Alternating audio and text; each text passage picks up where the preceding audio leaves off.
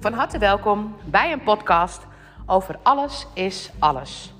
Want een verhaal van Dieke afgelopen weekend, daar kwam gisteren echt een heel tof antwoord op. En graag neem ik je mee in dat verhaal om je te laten inzien hoe dingen soms anders kunnen lopen doordat je gaat kijken naar jezelf. Nou, afgelopen weekend had Dieke een wedstrijd van dansen. En bij dat wedstrijd van dansen Ehm, waren ze samen van tevoren, hadden ze natuurlijk getraind. Maar tijdens die trainingen was er onderling wat gedoe.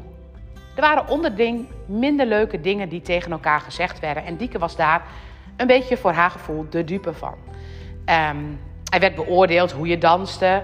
En Dieke kreeg kritiek van een meisje. Er werd, werden nare dingen gezegd. Allemaal dingen die een beetje zo stilletjes tegen haar gezegd werden. En Dingen die Dieke heel erg raakten en waardoor het voor haar gevoel steeds minder leuk was om te gaan dansen. Nou, ik had op de terugweg bij de wedstrijd zei ik tegen Dieke van weet je, volgens mij moeten jullie ook iets doen aan het samen in het team. En als je samen in het team, als je daar iets aan moet gaan doen, dan als je dat gaat doen, dan heeft dat heel veel invloed op de manier waarop je jezelf gaat presenteren. Al hadden ze supergoed gedanst, maar je merkte gewoon kleine foutjes, spanningen onderling het liep niet helemaal zoals het maximaal zou kunnen lopen, omdat ze echt de dans eigenlijk heel goed kennen. Dan gaat het me niet om dat ze winnen. Het gaat erom dat Dieke voelde dat er een bepaalde teleurstelling was na afloop. Eigenlijk had iedereen dat een beetje, want de dans ziet er heel goed uit. Maar waarom komen er steeds van die kleine foutjes in de dans? En ik denk dat de energie van jezelf als team ongelooflijk bepalend is voor de manier waarop je dat naar buiten gaat brengen. Nou, geïnspireerd op de film As It Is in Heaven. As It Is in Heaven is een prachtige film. Echt, als je de film nog niet hebt gezien, ga hem alsjeblieft kijken. Want ik denk dat dat bij mij een mega ommekeer heeft gebracht in hoe ik alles zie. Nou, heel graag neem ik je mee in een stukje van deze film. Volgens mij heb ik er ook al eens eerder een podcast over verteld. Maar wat echt in mijn ogen de essentie is. En het grappige is, ik denk als je met meerdere mensen deze film gaat kijken, kan iedereen het ook nog weer op een andere manier gaan interpreteren. Maar wat voor mij de key is van deze film, As It Is in Heaven. Het moment dat je kijkt naar deze film die zich afspeelt in een dorpje. Een dorpje waar al van allerlei geschiedenis is geweest. Nou, opa had een relatie met die en uh, nou, uh, tante had dat. Weet je, iedereen heeft met iedereen verbindingen. En die verbindingen, daar zijn ook wel eens dingen gebeurd die niet zo fijn waren. En als er dingen gebeurd zijn die niet zo fijn zijn, dan zie je dat dat wat daar is gebeurd nog steeds invloed heeft op het nu. Nou, dat waren, in de film waren dat situaties um, tussen een um, ex-man en ex-vrouw. Waar uh, de man dominant was over de vrouw door middel van slaan, alcoholgebruik. Um, er was een jongen die gehandicapt was, wat voor invloed dat op het, op, de, op het systeem had van het dorp. En er kwam een dirigent daar het dorp in en die was eigenlijk overspannen. En die wilde uitrusten in dit plattelandsdorp. En ontmoette daar de cashier van de supermarkt, van de plaatselijke supermarkt. En zij begonnen samen, nou na, na natuurlijk de film duurt wat langer dan dat ik het nu vertel, een koor. En bij dat zingen van dat koor, daar ontstond van alles. Want iedereen mocht bij dat koor. Iedereen. Niemand uitgesloten. Maar natuurlijk was het soms wel eens dat iemand zei van ja, maar die kan er eten niet bij. Maar alles wat ergens ook maar een trilling van negativiteit gaf, daar ging de dirigent samen met de cashier, zo in dit geval even, maar dat zijn de hoofdpersonen van de film, gingen ze uitzoeken welke trilling daarachter zat. Nou, niet uitzoeken, ze lieten het gewoon eigenlijk uitvechten, uitgebeuren, uittrillen. En omdat ze het uit gingen trillen, kwam het helemaal goed. En zo werd het eigenlijk een koor van het hele dorp, die door het zingen, die door hun stem te gebruiken, die door samen een koor te zijn, heel erg mooi gingen zingen. En waardoor eigenlijk alle thema's weggetrild werden die er waren. Nou ja, de film is echt de moeite waard. Uiteindelijk winnen ze ook een prijs. Eh, de, het koor, zeg maar, van voor het zingen. Maar wat de essentie voor mijn gevoel is, is dat iedereen in zichzelf een verleden heeft. Een verleden met trillingen. En dat als ik met iemand, als in mijn systeem bijvoorbeeld misbruik heeft plaatsgevonden. en ik heb dat nog niet verwerkt. en bijvoorbeeld ik praat met iemand die ook misbruik in het systeem heeft, of die wellicht de dader is van misbruik, als vanzelf komen wij in die trilling niet bij elkaar. Daar krijgen wij een soort irritatie op elkaar. Want die trilling, onbewust, is een trilling die iets met ons doet. En het bijzondere is als we dat met elkaar aan zouden gaan, als we daar naartoe zouden gaan met z'n tweeën, dan ontspant het en dan is de trilling bij allebei de personen weg.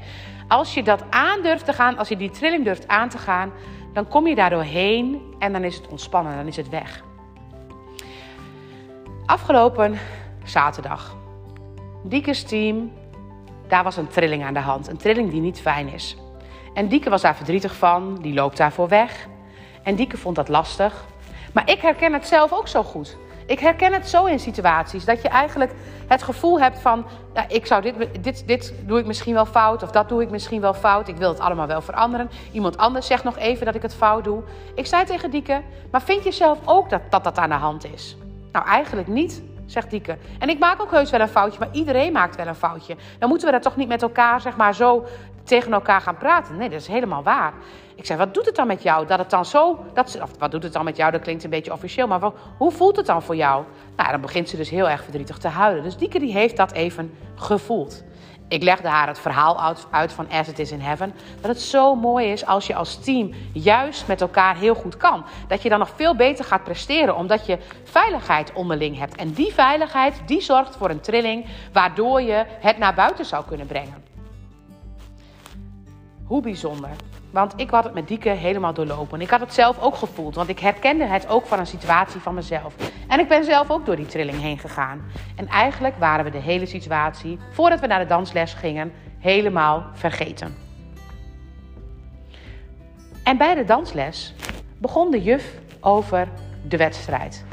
En ze vroeg aan iedereen persoonlijk: waar word jij gespannen van? Wat vind jij spannend bij de wedstrijd? En als vanzelf werd dit onderwerp met elkaar besproken en lijkt de trilling er volledig af te zijn nu. Hoe bijzonder dat dat wat er speelt. Ik heb niet eens een berichtje gestuurd naar de juf. Ik heb gewoon alleen maar dit met Dieke veranderd. Ik heb met Dieke hiernaar gekeken wat ik daaruit kon halen, wat Dieke daaruit kon halen. En eigenlijk was het voor ons weer neutraal. En doordat we dat waarschijnlijk hebben gedaan, hebben we iets opengezet en was het niet meer van ons, was het nog wel iets in het team en is het op deze manier besproken. Dan maakt het helemaal niet uit hoe dat dan precies verlopen is, maar wat ik hiermee wil aangeven. Stel je voor, jij bent in een situatie en je bent het niet eens met iemand. En toevallig had ik gisteren ook nog zo'n situatie. Ik vond een vraag van iemand heel bijzonder. En dusdanig bijzonder, daar kon ik eigenlijk niet zoveel mee. Het ging om Dieke weer. Dus uiteindelijk zeg maar, had ik het gevoel van, nou dan mag ik echt wel even aangeven, gewoon nee, dat doen we niet. En omdat ik daar van tevoren ging doorvoelen hoe spannend ik dat vond. En wat ik, ik ging het voelen. Eigenlijk toen ik daar was, was daar geen weerstand. Terwijl ik er wel eerst even boos over was. Dus als je ergens tegenaan loopt. Als je iets lastig vindt. Weet als jij die trilling doorgrondt in jezelf. Dat je dan nog steeds wel mag gaan staan voor de situatie. Maar als je dat doet vanuit heelheid, dan verandert het al. Dan hoef je er niks meer voor te doen. Jij bent heel, jij trilt het en als vanzelf gaat die ander mee in de trilling. Maar stel je voor, jij bokst ergens tegenaan. Stel je voor, je bokst bijvoorbeeld aan tegen een schoolsituatie. Jouw kind wordt niet gezien op school. Dan kun je echt heel veel doen op die plek daar. Maar dan is het de pijn in jou. Mijn kindsdeel wordt niet gezien op school. En wat zou je allemaal voor het kindsdeel willen? Zoek het voor jezelf uit en voel helemaal dat jij dat weer wordt. Want als jij dat weer wordt, als jij dat kindsdeel die, die vroeger op school niet gezien werd, het kindsdeel die jij in leersituaties niet laat zien, als jij dat deel in jouzelf integreert als moeder. En wellicht als je ook tegen, tegen je kind zegt van, goh weet je, ik vind het wel lastig, want mama ziet het hoe jij dan op school tegen bepaalde dingen aanloopt en hoe een leerkracht bepaalde dingen van jou niet helemaal goed ziet. Mama vindt het ingewikkeld. En wat doet het eigenlijk met jou? En als je dan hoort wat het met je kind doet, bespreek dat met je kind. ga het helemaal ontladen.